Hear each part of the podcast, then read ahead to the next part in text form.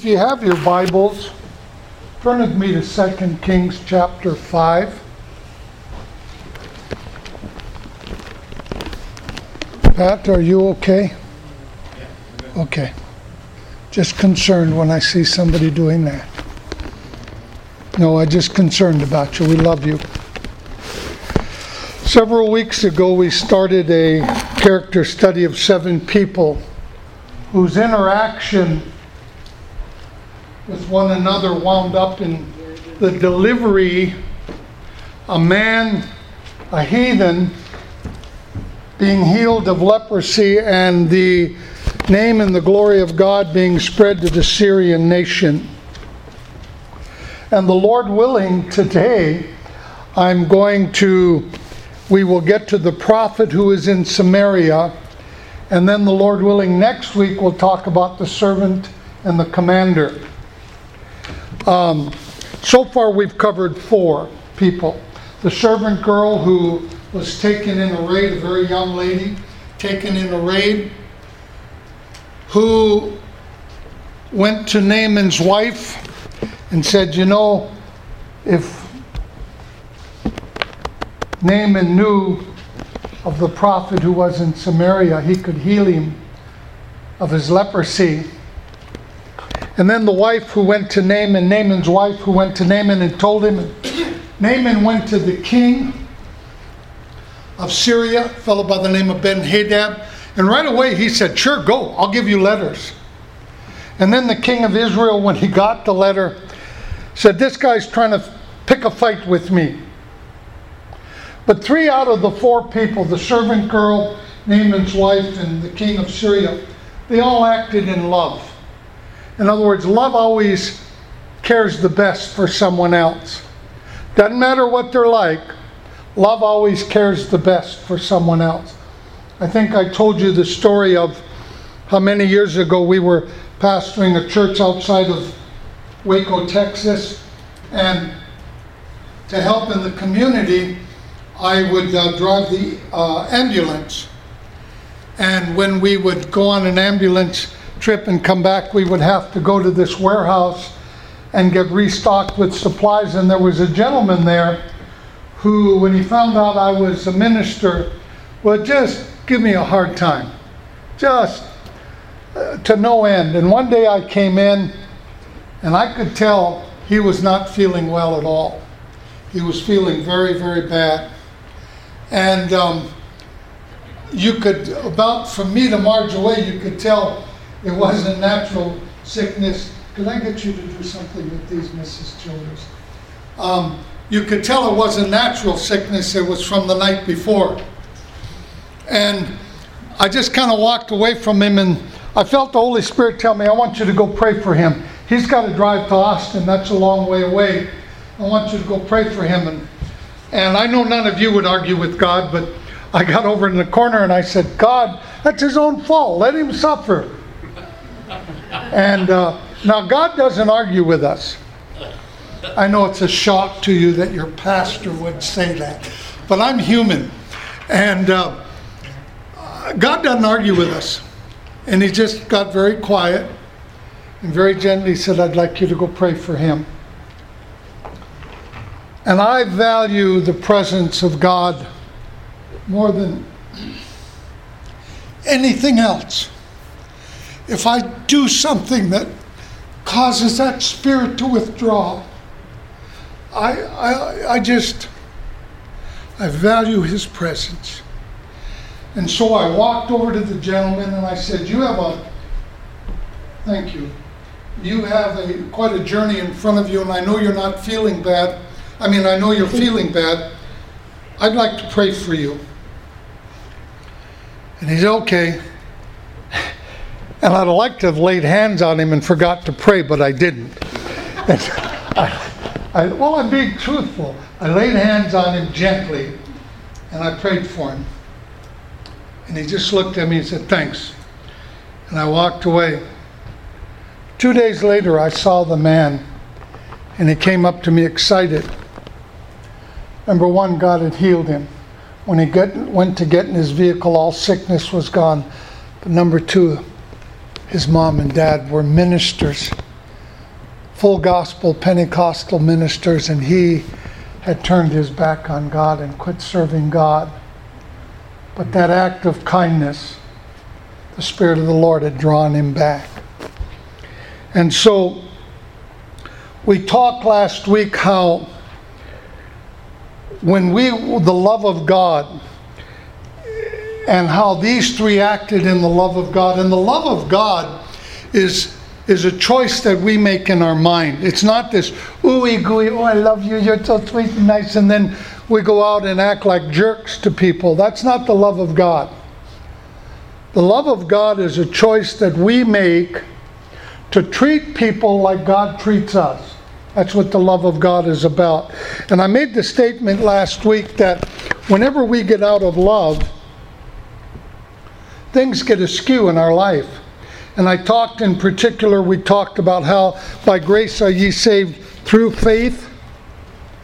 And that, that faith, Ephesians tells us, operates by love. Faith operates by love. And if you're believing God for something, if you're praying and believing God for something, and you're having trouble with it coming to fruition, or you're having trouble with your faith, maybe the problem isn't your faith, maybe it's your love walk. Maybe there's something in your love walk that's blocking that from happening. I could go on and on. I could go on that love covers a multitude of sins. I could go, the one, but I won't do that this morning. The Bible says love never fails.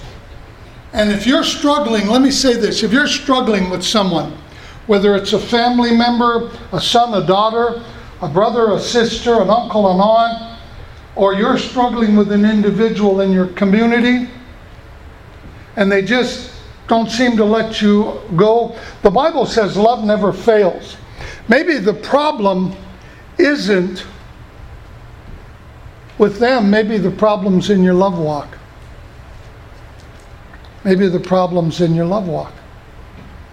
I've learned that when I just love people, now let me say this love doesn't say you can't, love Love doesn't mean you can't say no.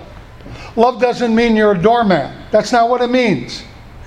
I remember one time as a young minister, I had a man come up to me and he literally said to me, So, preach, I hear if I hit you on the cheek, you got to turn the other cheek, right? And I looked at him and I said, No, you didn't quite read that right. I said, What do you mean? Said, It says, if you hit me for the gospel's sake. And if you hit me, you better believe I think it's for the gospel's sake, because if it ain't, I'm going to lay you up against that wall like firewood. And he looked at me, and he turned around and walked off. But you know what? He kept coming to the revival, kept coming to the services. Love doesn't mean you can't say no. Doesn't mean that. It just means that we treat people like God treats us. And I'm not going to tell you that that's always easy. It's not. But whenever we get out of God's love, the love of God, then a lot of things get amiss in our life. And if you get a chance, read 1 Corinthians 13, 1 through 3. Now, don't do it now, you know, but listen to the rest of the message. So, anyway, that's where we're at. We've had the servant girl, Naaman's wife, uh, the king of Syria, and then we've got the king of Israel. And uh, I'm going to start in verse 6. Then Naaman brought the letter to the king of Israel, which said, Now be advised, when this letter comes to you that I have sent, Naaman my servant to you, that you may heal him of his leprosy. And it happened when the king of Israel read the letter that he tore his clothes and said, Am I a God to kill and make alive, that this man sends a man to me to heal him of his leprosy? Therefore consider and see how he seeks a quarrel with me. So it was when Elisha, I want to stop right here. We live in an agricultural country.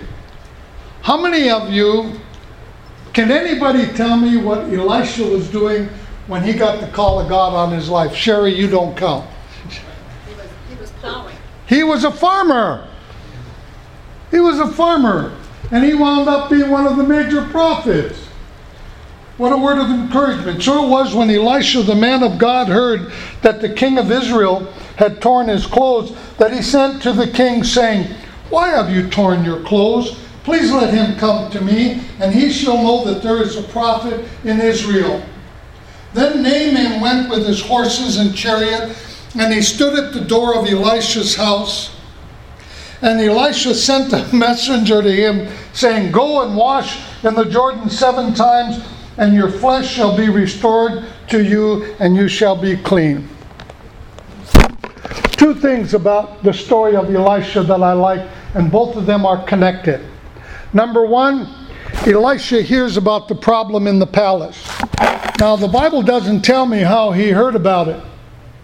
He could have, an angel could have came and told him, or he could have had people, advisors, or people in the palace who just came running to him and told him.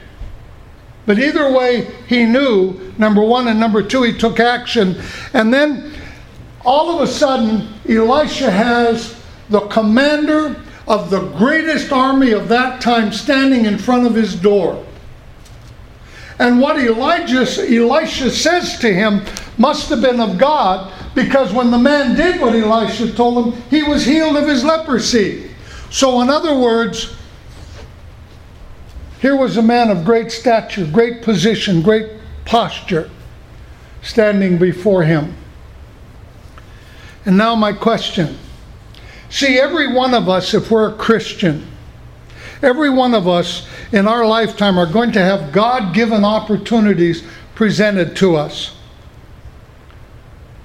Every one of us. What we do with those opportunities not only determines our destiny in life, but it determines what we have in life and our continued relationship with God. The Bible is full of people that had opportunities. Adam and Eve, they had a wonderful opportunity. They were in the Garden of Eden, and God said, Hey, this is all yours. Be fruitful, multiply, and replenish the earth. You had Rahab, that woman who ran an inn. Uh, I don't know if you remember her or not, but the 12 spies went into, uh, I mean, the spies, two spies went in to scope out the land. And they had to hide. And there was a woman who ran an inn. She could have been a prostitute. She might have had a legitimate business. But she ran an inn and she hid them.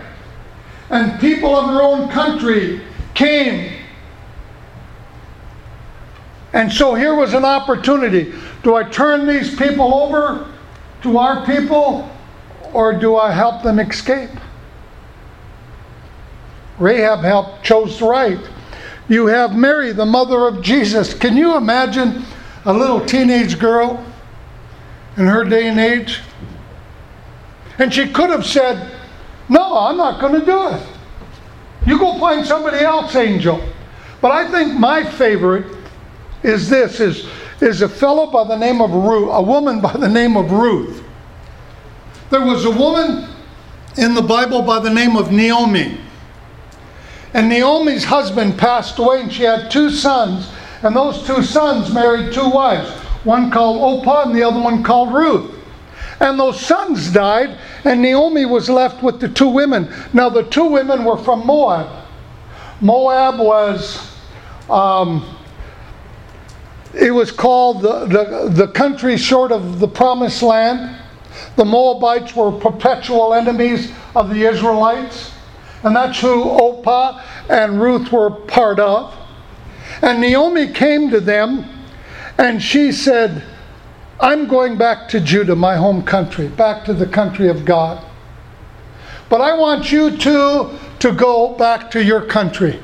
Go back to your mother's house and go live. Opah tearfully accepted that release. And what she did was she went back to her people and, and their gods, and she walked out of the pages of the Bible never to be heard from again. We never hear her men mentioned again. Never.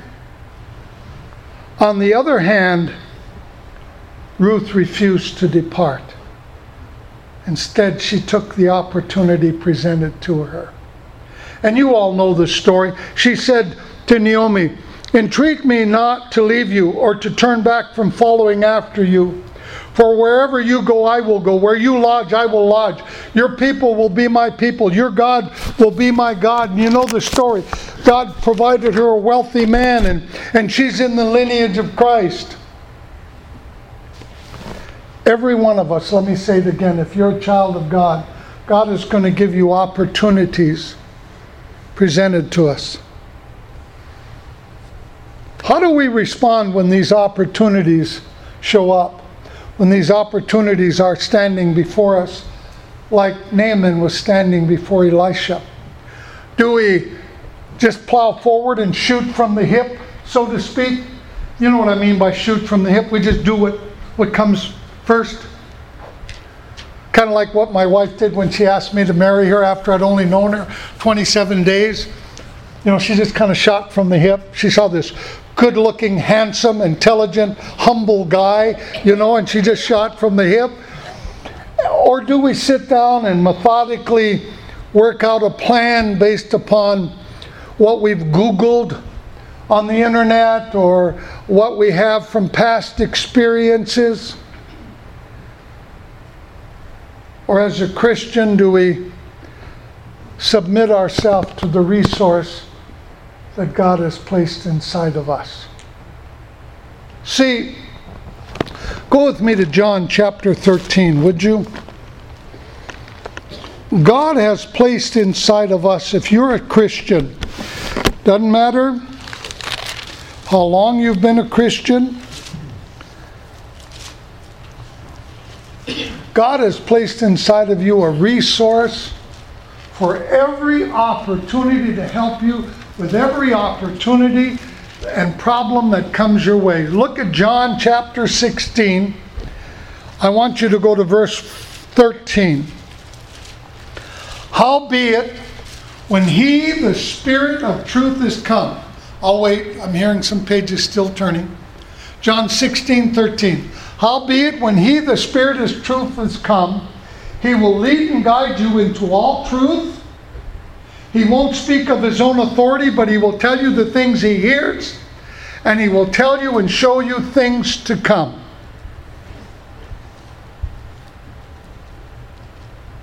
Wow.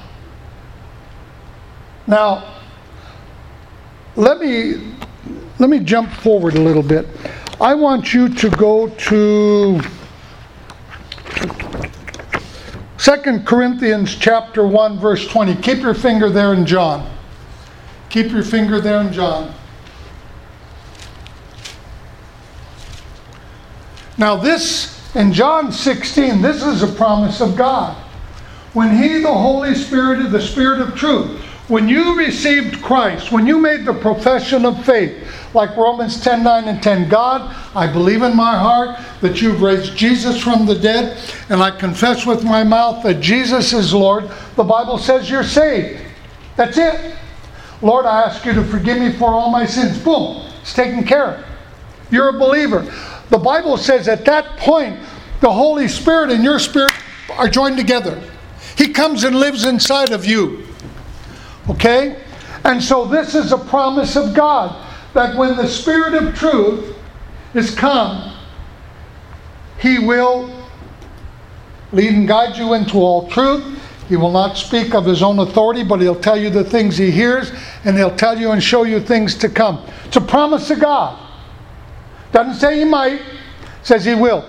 Look at 2 Corinthians 1, verse 20.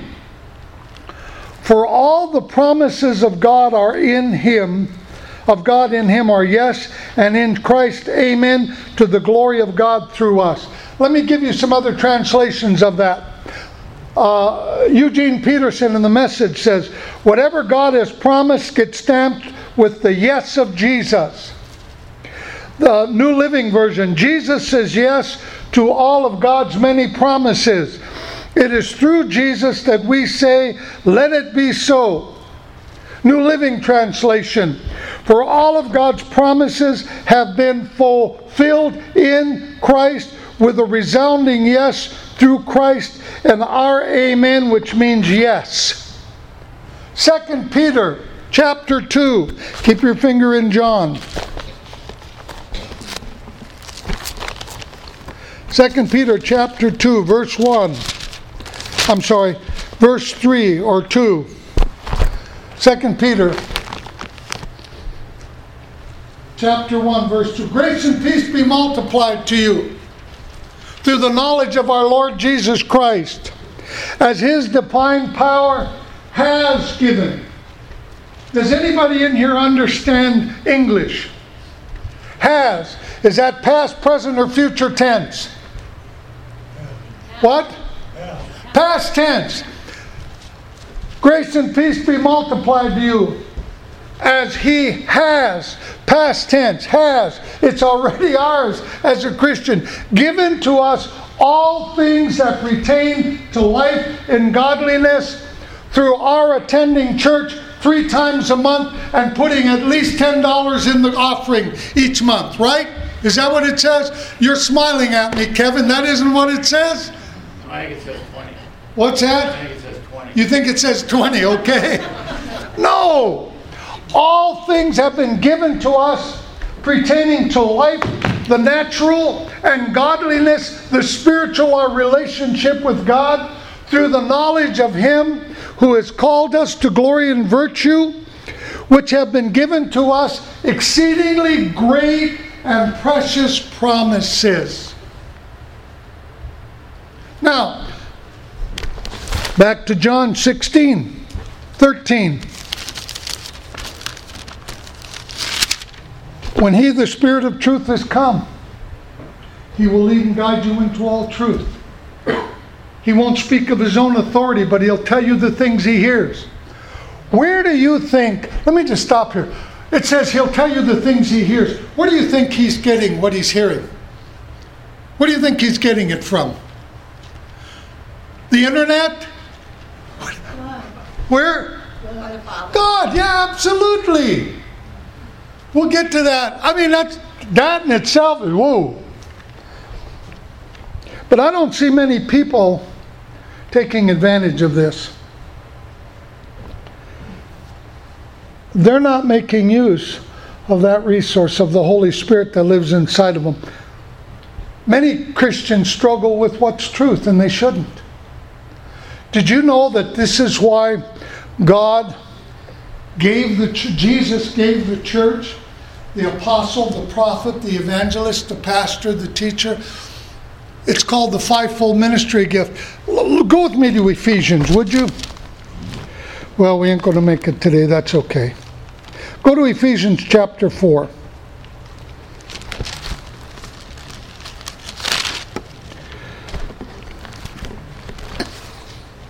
In verse 7 through 10, it's talking about Jesus and when he died and how he descended into the into Hades, the holding place of the dead, and then he ascended, leading captivity captive.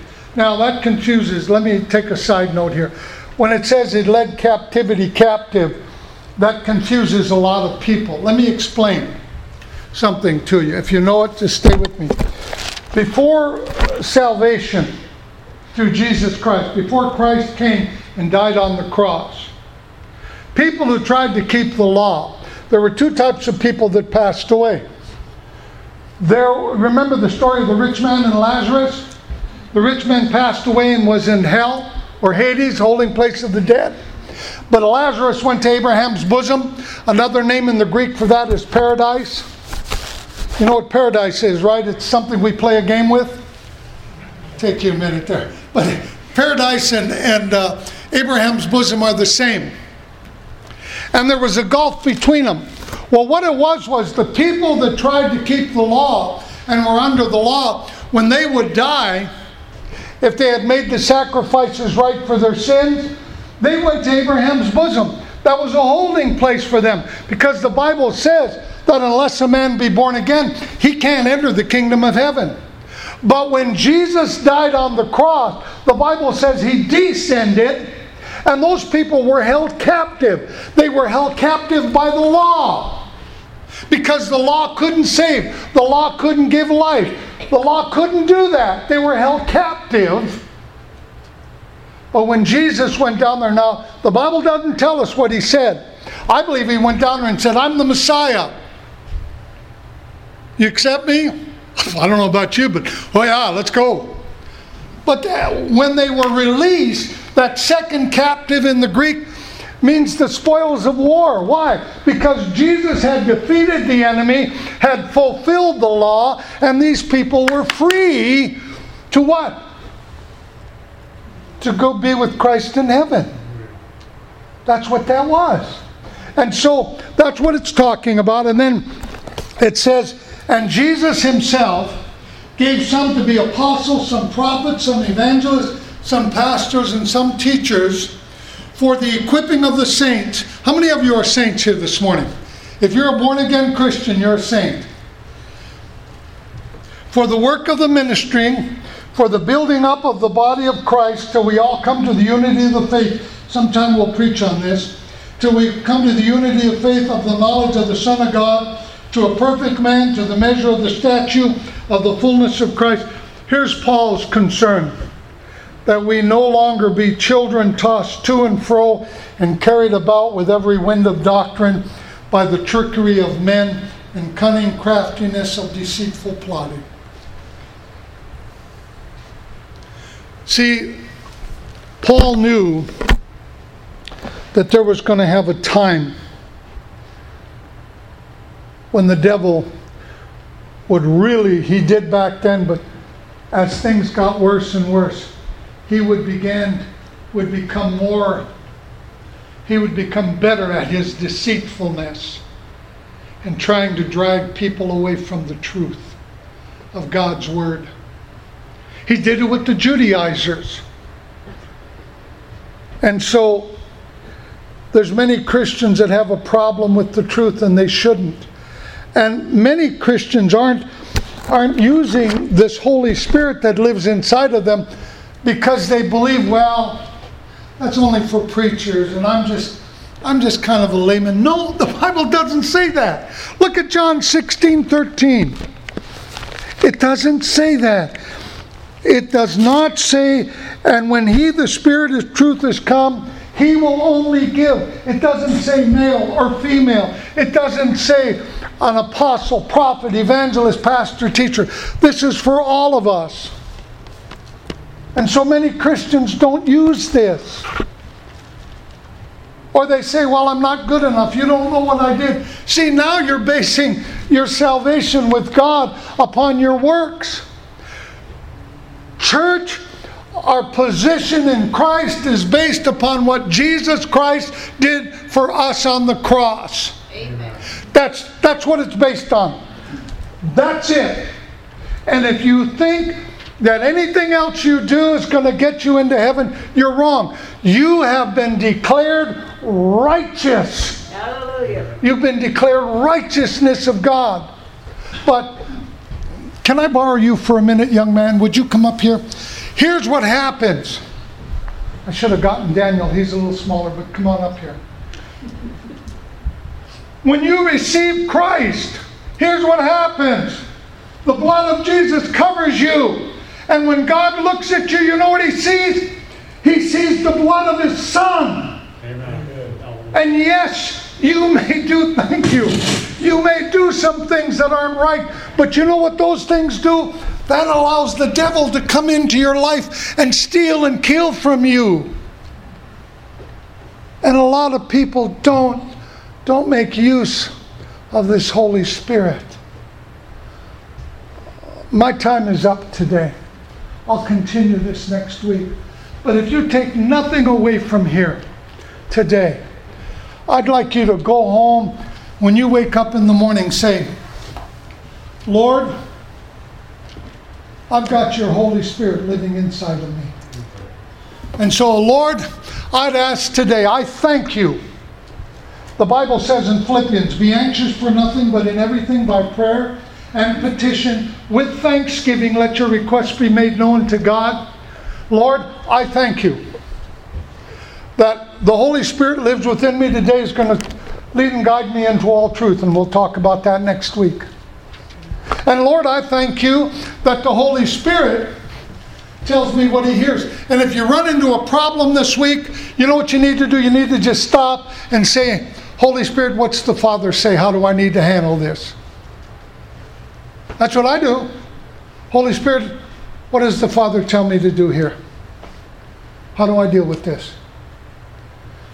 He'll tell you and show you things to come. I was praying, and I don't want, but I was praying in the Spirit about the services. And you know what? I didn't know what you were going to be singing. I just knew that the Lord said to me, Owen, we're going to change things around, and my spirit's going to be there this morning, and I want you to have communion at the start. And the Spirit of the Lord just came down and prepared the way. You can do that. That's available to us. We'll continue this next week. Lord, you know what? You're such a good God to us.